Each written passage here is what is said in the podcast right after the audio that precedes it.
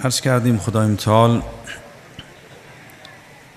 در قرآن از دو امامت صحبت فرموده بر اساس بیان نورانی سید الشهدا علیه السلام. یکی جریان امامتی است که دعوت به هدایت می‌کنه و دوم امامتی است که دعوت به زلالت می‌کنه. هر دو هم مشتری خودشو داره. فعجابوه الی و اجابوه الیها. دو تا دعوت دو اجابت هم هست. و منتها مسیر یکی هاولاء فی الجنه و هاولاء فی النار. اینها در وادی بهشتن اونها در وادی جهنم. از همین جا هم این دو تا مسیر معین میشه. فریق فی الجنه و فریق فی السعیر. بعضی از خصوصیات امامت و طرح امامت. حق رو بر اساس امامت هست. ابراهیم عرض کردیم ترجمه کردیم. این دو امام و دو جریان امامت هم به لحاظ ارتباط با خدای متعال هم به لحاظ نحوه ارتباطی که این دو امام با امتشون دارن. هم به لحاظ روابطی که در امتشون شکل می‌گیره بر مدار این امام و هم به لحاظ افق طرحشون با همدیگه متفاوتن. و طبیعتا نتایج این دو تا امامت هم متفاوته. اما این دو امام نسبتی که با خدای متعال دارن یکی نسبت بندگی و طاعت و تواضع و خشوع نسبت عبودیت یکی نسبت استکبار. یک امام امامی است که استکبار بر خدا داره. حاضر نیست خشوع و خضوع و تواضع داشته باشه. و دیگری به عکس امامی است که خاشع و خاضع در مقابل خداست. ابتلاعات الهی رو از سر گذرونده امتحانات رو داده و کاملا در بندگی خدا موفق و سربلند شده. اون وقت خدای متعال حالا این انسانی که تربیت شده امتحان پس داده به اون مأموریت میده که حالا یه امتی بسازه. دیگران رو هم هدایت کنه و دستگیری کنه. در نتیجه قوایی که در اختیار این دو امام هست متفاوته. ملاحظه کردید من اشاره فقط می‌کنم این حدیث نورانی جنود عقل و جهل رو که در کتاب شریف کافی مرحوم کلینی نقل کردن از امام صادق علیه السلام اون امامی که امام حق است و مقام توبه بندگی داره قوایی که خدای متعال به ایشون میده ایمان و صفات حمیده است. مؤمن بالله اهل یقین توکل رضاس ایمان تواضع زهد شجاعت اینها قوا و جنودی است که در اختیار او هستند. با این قوا و جنود نفوس رو خدا رو بندگی می‌کنه نفوس رو تربیت می‌کنه. روابط انسانها رو با همین قوا شکل میده. اون ارتباطات اجتماعی. تا وقتی تبدیل میشه به یک جامعه بزرگ یه جامعه ساخته میشه تمام بر مدار اون عبودیت و بر مدار این صفات حمیده است.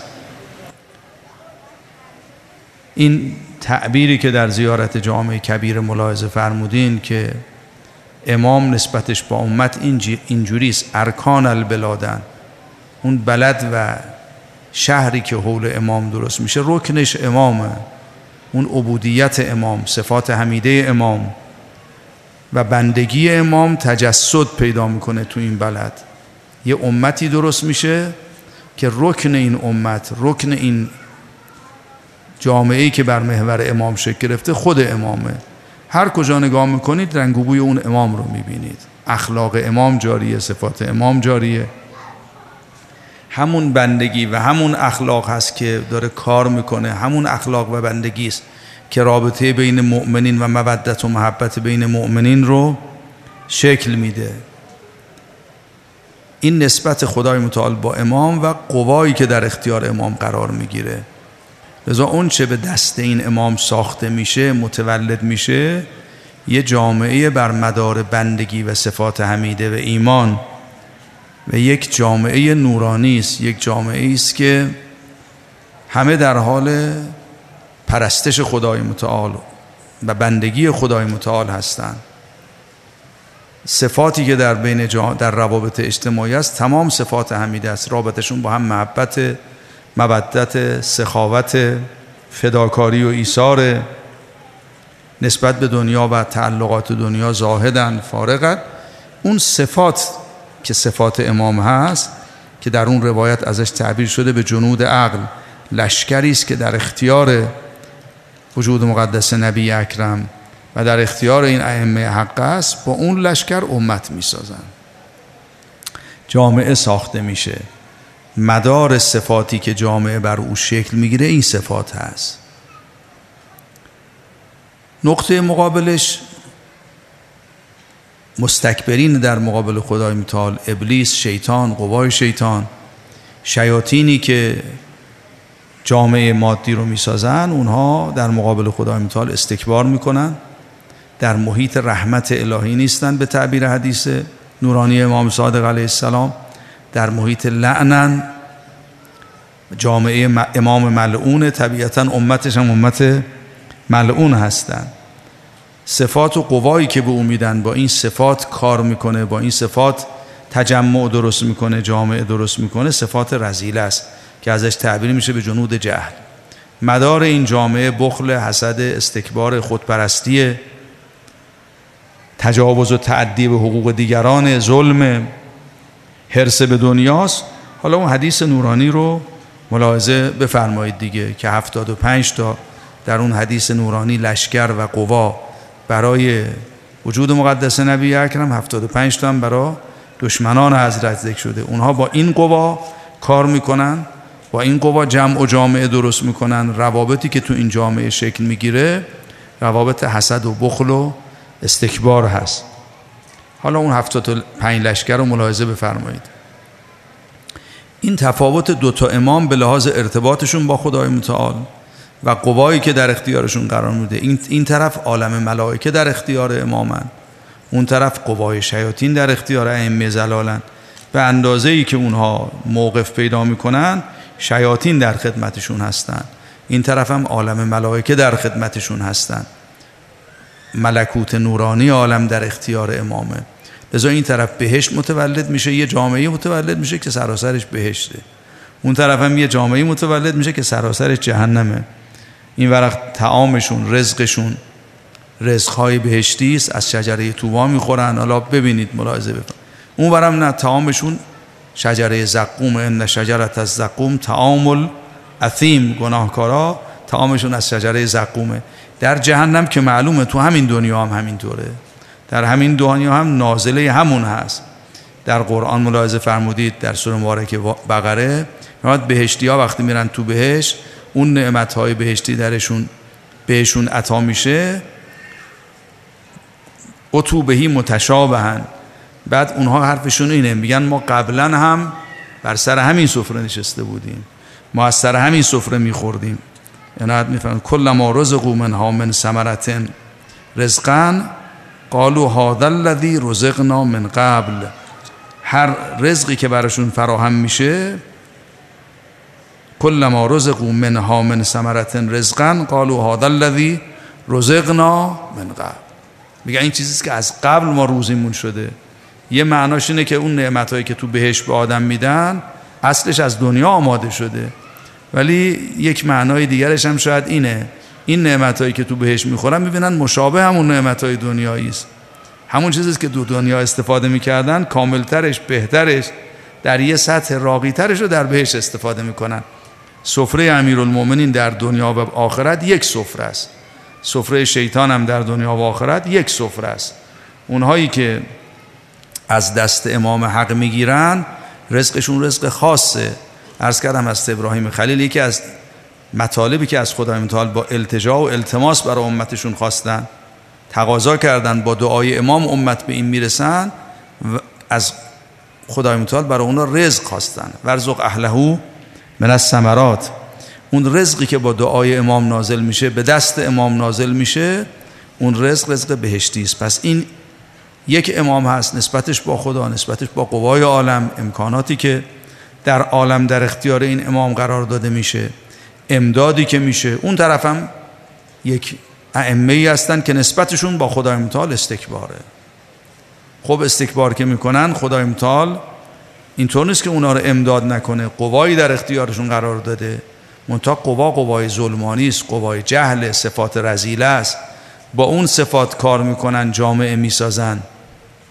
با اون صفات رزق دست و پا می‌کنن برای امت خودشون. اونها هم یه رزقی دارن. رزقی که در از دست ائمه نار جاری میشه این رزق جهنمی است. اون طرف هم رزق بهشتی است. این ارتباط دو امام با خدا و قوای عالم که حالا بحث پردامنه ای در قرآن داره. یه بحث دیگری که از ارتباط این دو امام با امت خودشونه. ارتباط امام حق با امت اینجوری است از یک طرف مستقنی از امت خودشه. این تعبیر نورانی که در زیارت قدیریه آمده و امام هادی نقل می‌کنن از امیر المؤمنین انک قلت لا تزیدنی کثرت الناس حولی عزتا ولا تفرقهم عنی وحشه این فرمایش خود شماست. شما فرمودید مردم دور من جمع بشن بر عزت من افسوده نمیشه.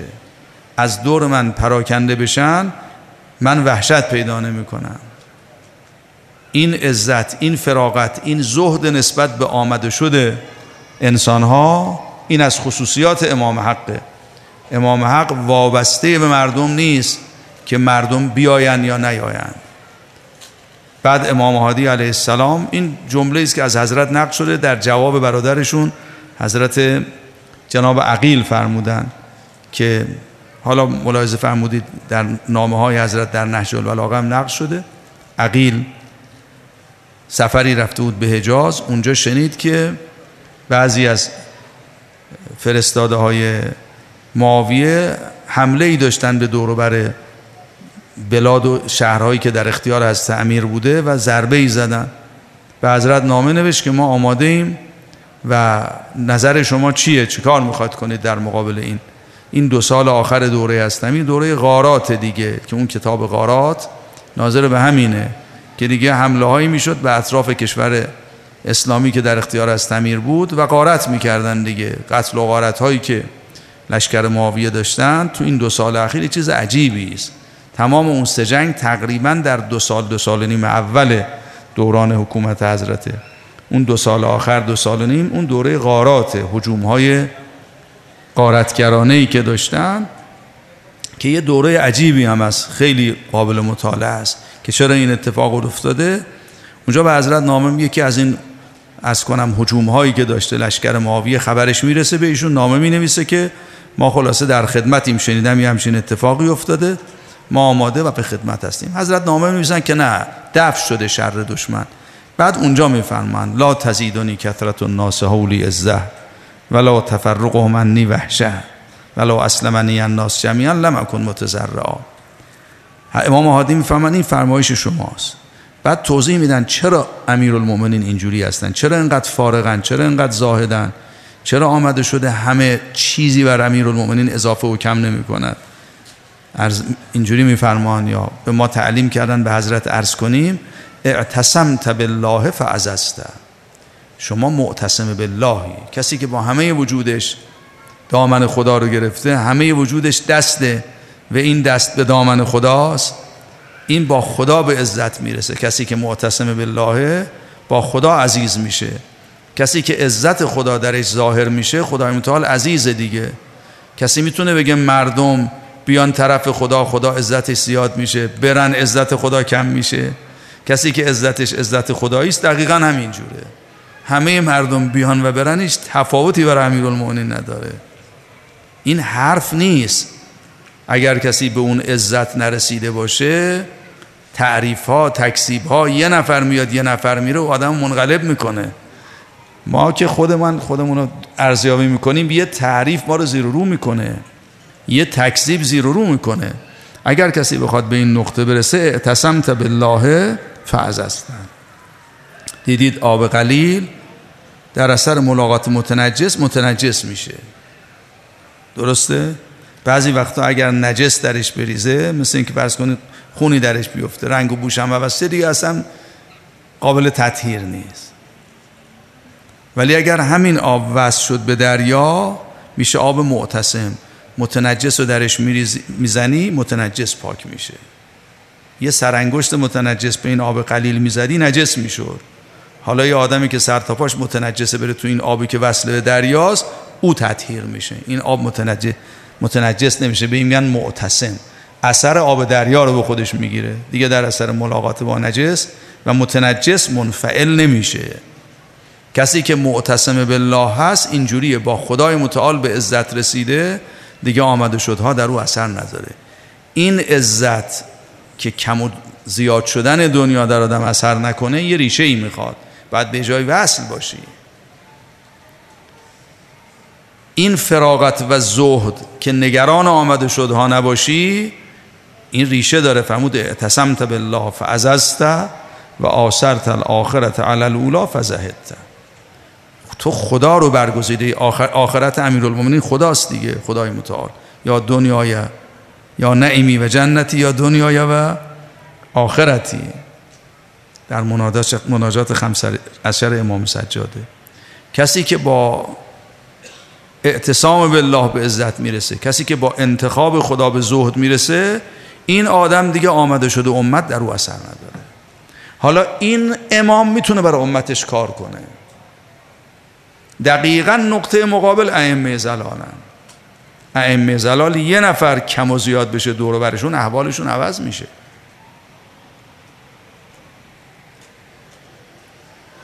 می‌دونید ملاحظه فرمودین. مسلم ابن عقیل سلام الله علیه.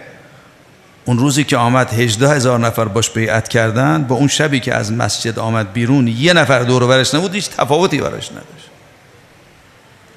فردا صبح وقتی صدای لشکر رو شنید اومد بیرون یه جوری با اینا جنگید که اینا همشون احساس اغارت کرد. ابن زیاد وقتی در محاصره افتاد لباس زنانه پوشید فرار کرد. فرق مسلم نقیله دیگه. آدمی که عزیزه آمده شده مردم براش فرقی نمی‌کنه که. 18 هزار نفر بیان بیعت کنن یه روزی هم هیچ کدوم نه تنها بمونه. فرقی نمی‌کنه که.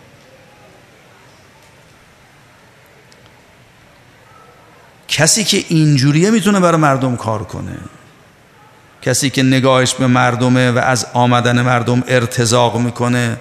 از ارواح مردم ارتزاق می‌کنه از توجه مردم غرق لذت میشه این که نمی‌تونه برای مردم کار کنه این همش به فکر خودشه این می‌خواد برای خودش جا. می‌خواد ارواح رو به سمت خودش بکشه اینه که امیرالمومنین میفهمود من شما رو نه برای خودم می‌خوام نه برای خودتون من شما رو برای خدا می‌خوام فارغ از آمده شد هاست اگر اسیر آمده شد ها باشه مردم برای خودش می‌خواد ائمه زلال اینطوری. شیطان اینطوری شیطان می‌خواد مؤمنین رو نردوان خودش کنه. دعوت می‌کنه با اونها به مقصدش می‌رسه بعدم رهاشون می‌کنه. حالا این مفصل در قرآن داستانش دیگه. وعده میده وعید میده. وقتی می‌رسه به اون نقطه نهایی پشت همه رو خالی می‌کنه. انی ارام ترون. در جنگ بعد ملاحظه کردید. هی میگه شما پیروزید شما غالبید. امکانات رو ببینید اونها دستشون چیزی نیست. وقتی لشکر خدا رو دید پا, پا عقب کشید. گفتن ما رو تنها می‌ذاری؟ گفت انی, ارام ترون. جبهه باطل ائمه باطل اینطوری امام حق نکته اصلیش اینه. از مردم ارتزاق نمی کند از توجه قلوب ارتزاق نمی‌کنه. بعضی خیال می‌کنن این اهانت به مردم به عکسه. امامی که اینجوری بر مردم می‌تونه کار کنه. نگاهش به دست مردم نیست نگاهش به دست خداست از دست خدا می‌گیرد به مردم میبخشد این امامه که یقیمون از سلاته و یعتون از زکاته و هم راکعون.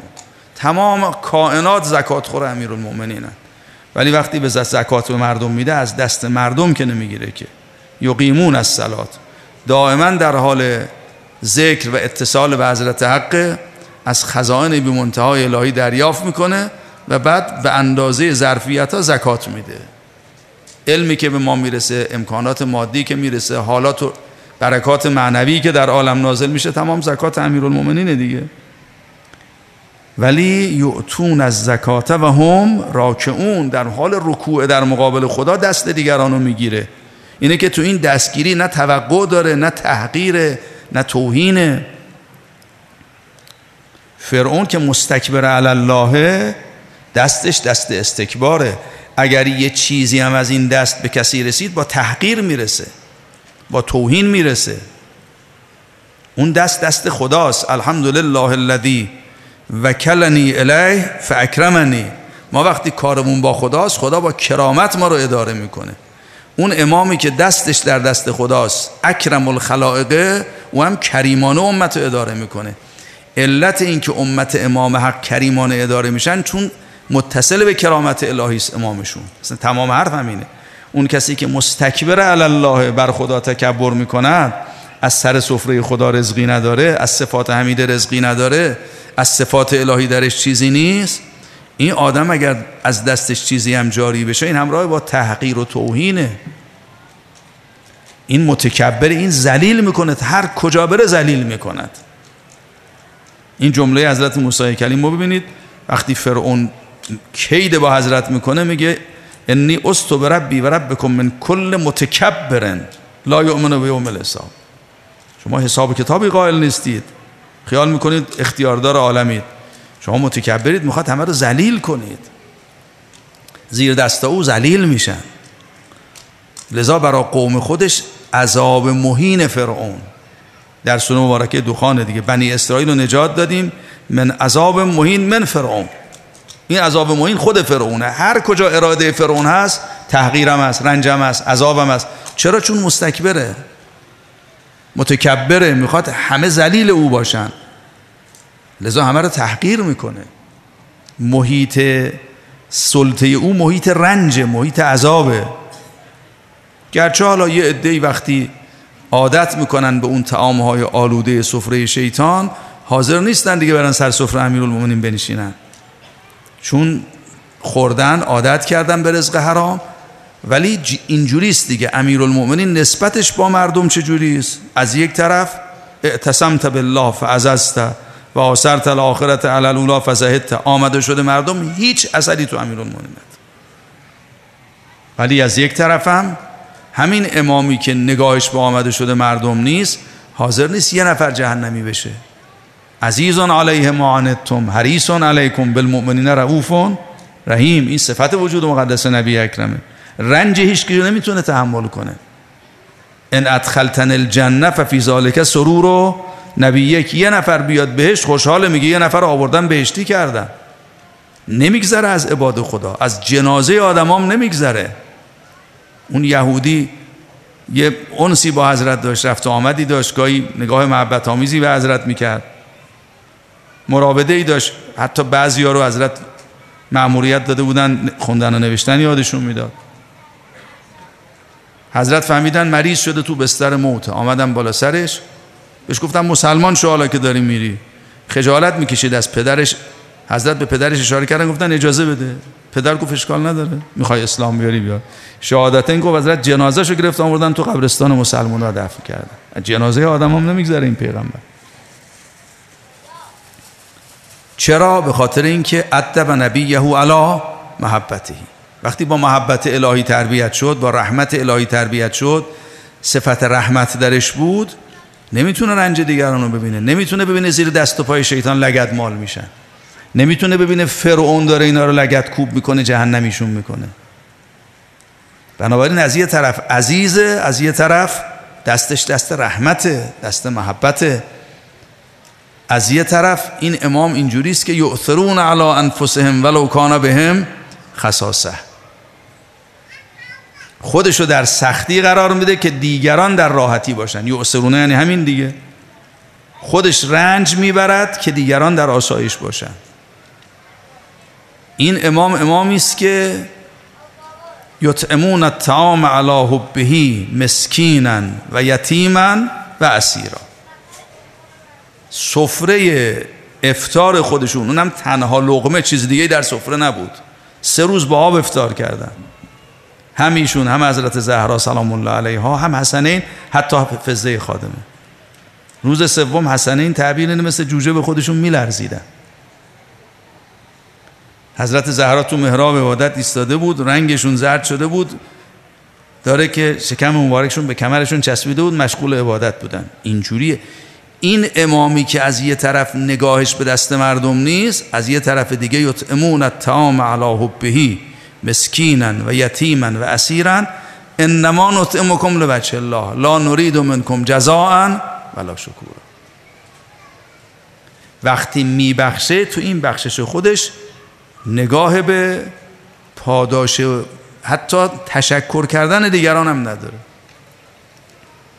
این سوره می‌دونید به یک معنا سوره است که از شفاعت امیرالمومنین و رزقهایی که از دست امیرالمومنین به ابرار و نیکان و پیوسته های به امام می‌رسه گفتگو شده دیگه. سفره امیرالمومنین رو داره توضیح میده. از این شفاعت از اینجا شروع میشه که خدای متعال یه سبیلی برای شما قرار داده. اگر شکر کنید این سبیلا میشید جزو ابرار. اگرم کفران این راه خدا رو کردید تو عالم ارز انا اعتدنا للکافرین سلاسل و اغلالا و سعیرا بعد سخن معطوف میشه به ابرار اون کسانی که شاکر این نعمتن. این سبیلی که خدا قرار داده این راهی که با امام گشوده شده این راه رو شکر می‌کنن.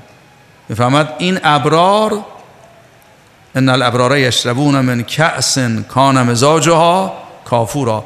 از یه جامی می‌خورن مینوشند که با کافور آمیخته است. کافور چیه؟ عینا یشرب و بها عباد الله بعضی اینجوری ترجمه کردن شاید همین ترجمه هم درسته. چشمه است که عباد الله ساقی او هستن. یشرب و بها نه یشرب و منها. اونها هستن که این ساقی این چشمه هستن. یفجرون ها تفجیرا. خودشون این چشمه رو میجوشانن بعدم ابرار رو سقایت می‌کنن.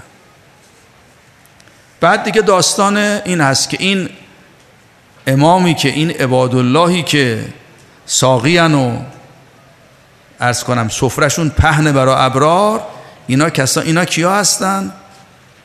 عینا یشرب و بها عبادالله یفجرون یوفون نظر این عبادالله اونایی هستن که یوفون به نظر و یخافون یومن کانشر روح مستطیرا که داستان نظر حضرت امیر رو می‌دونید برای سل... از کنم رفع کسالت از وجود مقدس حسنین سلام الله علیه ما ظاهر آیه اینه.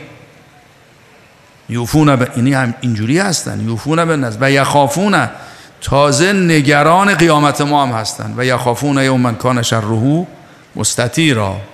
اون روزی که شرش فراگیره نگران او هستن که نکنه دامن ابرار رو هم بگیره دامن محبین رو هم بگیره دامن شاکرین رو هم بگیره.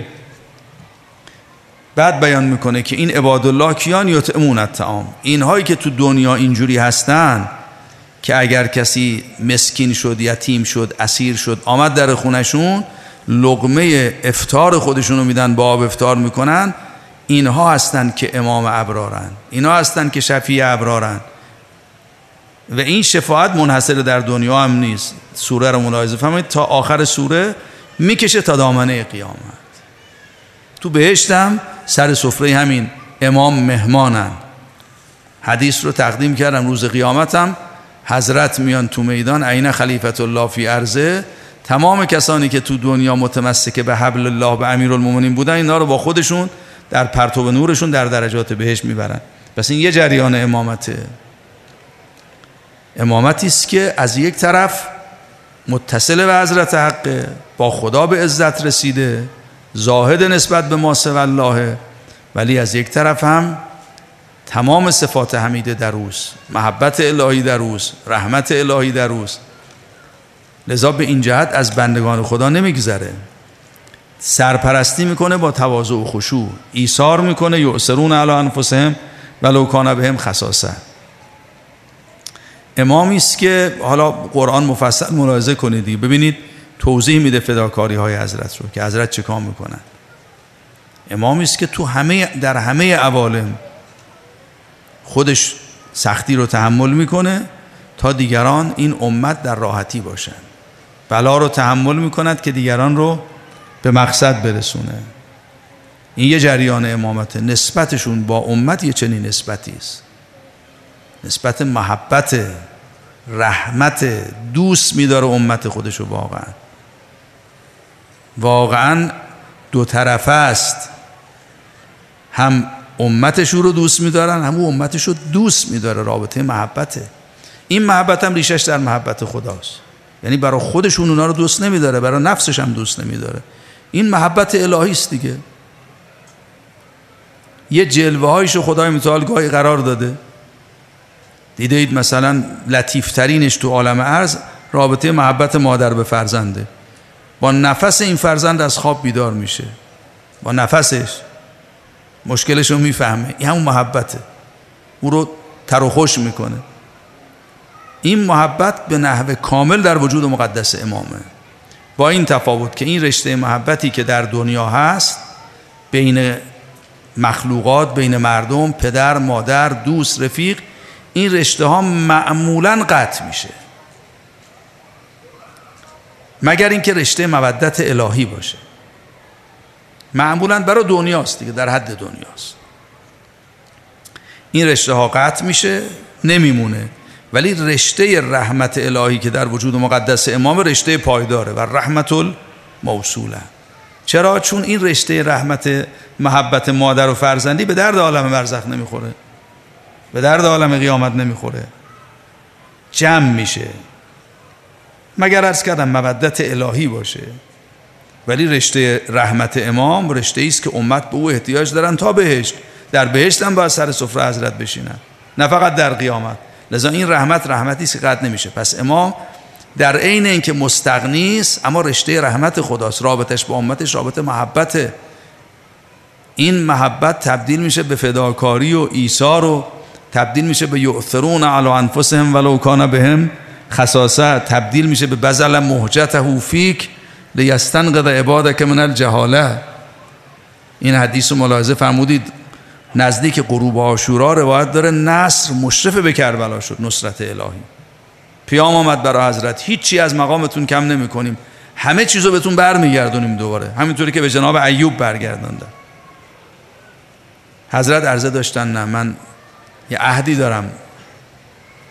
ملاحظه کردید اینو سید ابن تابوس دیگران نقل می‌کنن. سید الشهدا از مدینه که خارج شدن ملائکه آمدن که ما حاضریم کمک کنیم شما برگردید. حضرت یه جوری ردشون کردن فرمودن برید فلان موقع بیاید. سران جن آمدن عرض کردن آقا کار ما تمام می‌کنیم. فرمود من خودم از شما تواناترم. بعد فرمودن چرا من میرم تو این صحنه؟ من عهدی با خدا دارم. یکیش فرمودن که من پناهگاه این مردمم. من باید برم تا مردم در پناه من عبور کنن از فتنه های بنی امیه و دیگران. این میشه اون امام. امامی که خودشو به رنج میاندازد که دیگران به رنج نیفتند این حدیث رو در کافی شریف ملاحظه کردید. حضرت موسی بن جعفر سلام الله علیه اونجا میفرمایند که من مخیر شدم شیعه خطایی کرده بود. حالا خیلی هم روشن نیست اون خطا چی بوده تو دوره حضرت موسی بن جعفر. بنا شد عذاب نازل بشه برشون یه جوری خدای متعال می‌خواست اونها رو تربیت کنه. فخیر تو من مخیر شدم که یا این بارو خودم بکشم یا دوستان و شیعیان. فوقعیتهم هم والله به نفسی به خدا قسم من خودم رو سپر اونا کردم. این امامه. یه امامه در عین که کاملا مستغنی است. برای خود کاری برای خودش نمی‌کنه چیزی سودی نمی‌بره از این امت. در عین حال یه جوری محبت نسبت به این امت داره که نمی‌تونه رنجشون رو ببینه. بالمؤمنین رعوفون رحیمون. نمی‌تونه ببینه اینا جهنمی میشن. رشته محبت الهی با امته رشته رحمت الهی با امته. نه فقط رشته محبت و رحمت. بلکه رشته اتصال امت به خدای متعاله تمام اسماع حسنای الهی که ما به او وابسته تمام در امام نازل میشه. این امام. خاطر مبارکتون است دیگه که از حضرت تعبیر به حبل الله شده دیگه. حبل الله اون رشته اتصال الوهیت به عالم ماست. تمام اسماع حسنای الهی این صد و اندی اسمی که در قرآن آمده تمام اینها زیل کلمه الله هن دیگه. الله هست که رحمان رحیم مالک حی قیوم قدیر عزیز همه زیلن و همین اسما است که عالم باش اداره میشه. اله عالمه صاحب این اسماء با این اسما عالم رو اداره می‌کنه. عالم هم فقیر به این اسما. بخوان یا نخوان بخوایم یا نخواهیم. انتم الفقراء الله. فقیر قدرت او عزت او حکمت او حیات او بقاء او. دوام او هستیم. این اسماء حسنای الهی که جاری میشه در وجود امام خلاصه میشه. ولله الاسماء الحسنا فدعوه بها. شما فقیرید باید دستتون به دامن خدا باشه از او بخواید. به سمت او دستتون اراز دراز باشه. وقتی می‌خواید بخواید با این تقاضا کنید با این اسماء بخواهید. طریق دعای ما و طریق اجابت ما هستن. ما فقیریم. پس این یک امام امامی است که اسماء حسنای الهی در او نازل میشه. الوهیت خدای متعال از طریق او جاری میشه در امت. رحمت الهی رزق الهی حکمت الهی عزت الهی و بقیه اوصاف الهی. در عین اینکه بینیاز است متصله اما رشته محبت رشته عزت رشته حکمت طریق رزق آمده تو در عالم ما نازل شده و این حقایق رو با خودش جاری کرده در عالم ما. اون طرف هم نه یه جریانی است جریان استکبار جریان صفات رزیله است. یه جامعه بر اساس حرس و حسد و عداوت و دشمنی و کینه ساخته میشه. منتها نکته است که چجوری این عداوت باش روابط اجتماعی درست میشه. قرآن توضیح میده می‌فهمد برای اینکه این روابط دنیایی رو درست بکنن یه امتی یه جامعه در حد دنیا بسازن یک بتهایی درست می‌کنن که محور مودت های دنیایی است. پیوندهایی درست میشه محبتهایی درست میشه. اوسانا مودتا فی الحیات دنیا. ود میاره همکاری میاره ولی فی الحیات دنیاست دامنش بیشتر از این نیست.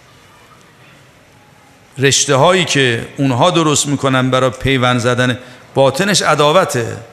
آدمی که مستکبر علی الله میشه نسبت به همه بندگان متکبره. آدمی که خود پسند میشه عبد نمیشه همه رو می‌خواد ذلیل خودش کنه. نمیشه آدم خود پسند باشه خود پرست باشه بخواد به دیگران منفعتی برسونه. روابط روابط حسد حسادت بخل کینه است استیصار دیگران رو می‌خواد قربانی خودش کنه فدای خودش بکنه. دیگران رو می‌خواد نردبان ترقی خودش بکنه. این یه جور نفسه. امامشون اینجوریه. همه مردم هم مردمی که با این امام راه میرن صفات این امام درشون جاری میشه. همینجوری میشن دیگه. کسانی که با شیطان حرکت می‌کنن صفات شیطان جنود جهل درشون میاد. این لشکر صفات رزیله همینجوری هن دیگه. متکبرن حسودن بخیلن خودپسندن. روابط اینجوری شکل می‌گیره. خب چطور عداوت تبدیل میشه به روابط اجتماعی؟ یه صورتی بهش میدن دیگه. اوسان.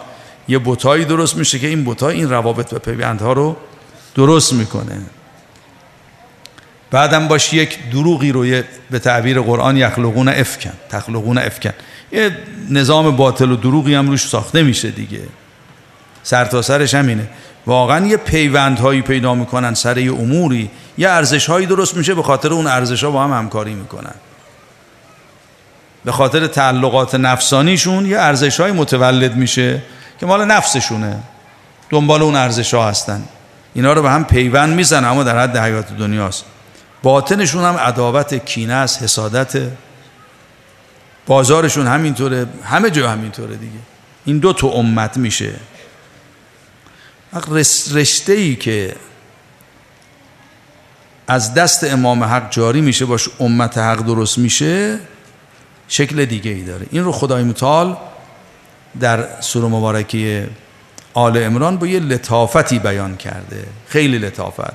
حالا آیش رو عرض می‌کنم انشاءالله توضیحش. خدای متعال در قبلش می‌فهمد و من یعتصم بالله فقط هدی الى صراط مستقیم. این آیات ملاحظه بفرمایید. به نظرم آیه 102 به بعد سوره مبارکه آل عمرانه. و من یعتصم بالله فقط هدی الى صراط مستقیم. اونهایی که اگر کسی اعتصام به خدای متعال پیدا کرد این راه پیدا کرده دیگه دیگه به صراط مستقیم رسیده.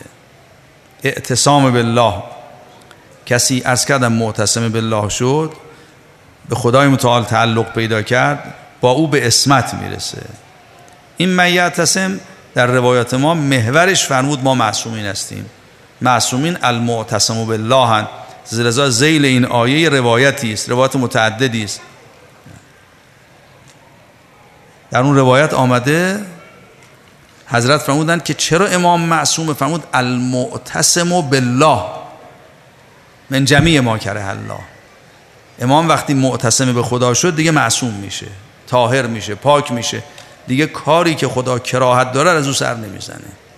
پس یه جریان اعتصام بالله که باش معصوم درست میشه. معصومین المعتصم بالله هستن. به خود حضرت حق معتصمن. المعتصم بالله. اینا میشن معصوم. وقتی معتصم بالله شد تمام اسماء الهی در او جاری میشه. کرامت الهی عزت الهی رحمت الهی محبت و سمع و همه صفات الهی در او جاری چرا؟ چون المعتصم بالله. اولش هم اینه پاک میشه طاهر میشه معصوم میشه. این یه جریانه. زیلش به ما میگن که واعتصموا به حبل الله جمیعا. وقتی شد معتصم بالله میشه رشته اتصال ما با حضرت حق. حبل الله میشه. رشته اتصال ما با حضرت حق. ما که مستقیم دریافتی نداریم از خدای متعال. نه میشنویم نه می‌بینیم. لا یلامسهم و ولا یلامسو لا یباشرهم ولا یباشرون. در روایت آمده دیگه. ما مباشرت با خدای نداریم ارتباط مستقیمی نداریم. این امامی که معتصم بالله با خدای متعال به اسمت رسیده معصومه پاکه طاهره حالا میشه حبل الله تمام صفات خدا در او ظاهر می‌شود. مثلا حبل وقتی به الله اضافه میشه یعنی همین دیگه.